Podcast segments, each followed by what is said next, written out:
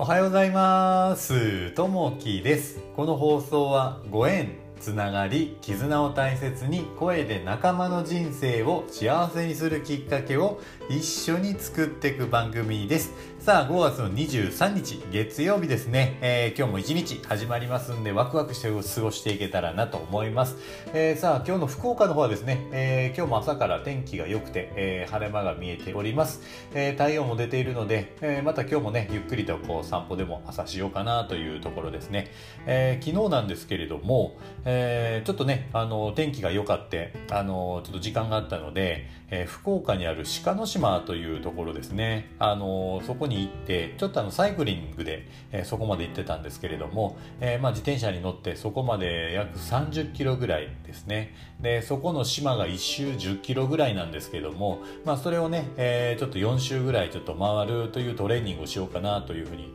思ってね、えーそこまでこう行きました。で、ちょうどね、あの来月のこの時期ぐらいになると、あのトライアスロンの大会がちょっとあるので、まあその前にね、ちょっとまあ、えー練習がてらそこに行って、えー昨日トータル100キロぐらいですね、自転車でこうゆっくりこう、ランニングしながら、えーまあ自転車に乗りながらという形で、まあ、あのやってたんですけれどもそこでねこう出会ったのが同じこうクラブに所属している方たちがいるんですけれども、えーそのクラブに決まったこう、えー服があるんですね、えー白い服に、えー赤い点々点テントウムシの点々点というようなね、えーこうマークがあるんですけどそれがね着てる方が結構いらっしゃってでその方たちと目が合うとあのお互いねこうやっぱりこうクラブのえー仲間かなっていうところでこう、えー知らない方でも初めてこう会ってもそこで挨拶がこう生まれるという風なねやっぱりね同じこう共通の仲間っていうのはすごいね、えーいいなという風に感じましたね。とてもね昨日天気が良くてそこの島が海沿いずっとね、えー走っていく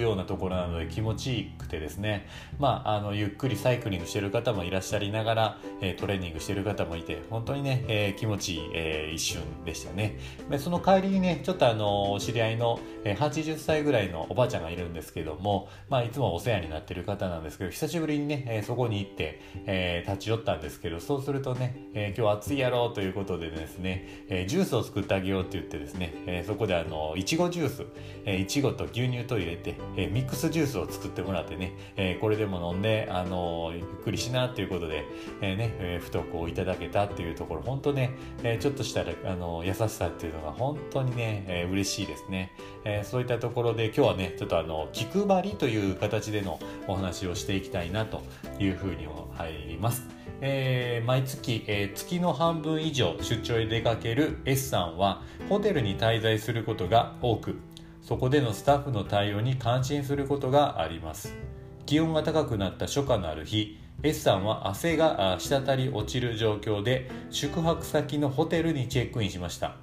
フロントで冷たいおしぼりを渡され、え顔を拭い、えー部屋に、入手したところ冷房が効いていて過ごしやすい環境でした。ふと机に目をやると支配人と清掃スタッフからの「ようこそお越しいただきました。快適にお過ごしください」と手書きで書かれたメッセージカードが置いてあったのです。このようなホテルの気配りに感動した S さんはチェックアウトの際部屋にあったアンケート用紙に支配人と、えー清掃スタッフへのお礼の言葉を書き残しました。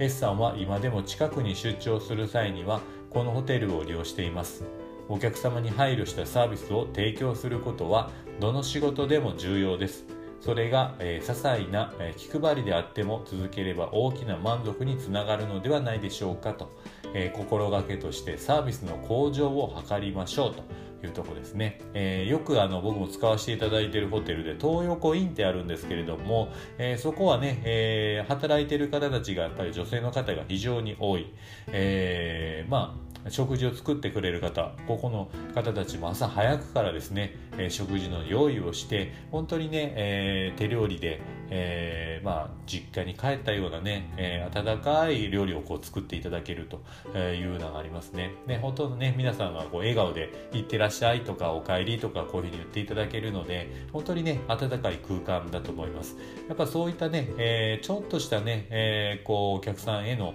えー気配りえー、優しさそういったところがねやっぱまた使いたいなというふうな使う側にとってはですね、えー、感じたりもします。まあ、そういったところで、まあ、どんな、あのー、まあえー、仕事、えー、私生活してたとしても人へのちょっとしたね、えー、気配りっていうのがねやっぱりあのその人に感動を与えたりしますんで、えー、ちょっとした本当の小さな、あの心遣い、えー、心配り気配りっていうのはね大切になってくると思うのでそういったものをね1週間に1個2個でもねやっていけるといいかなというふうにあります。さあ、えー、今日の一言になります。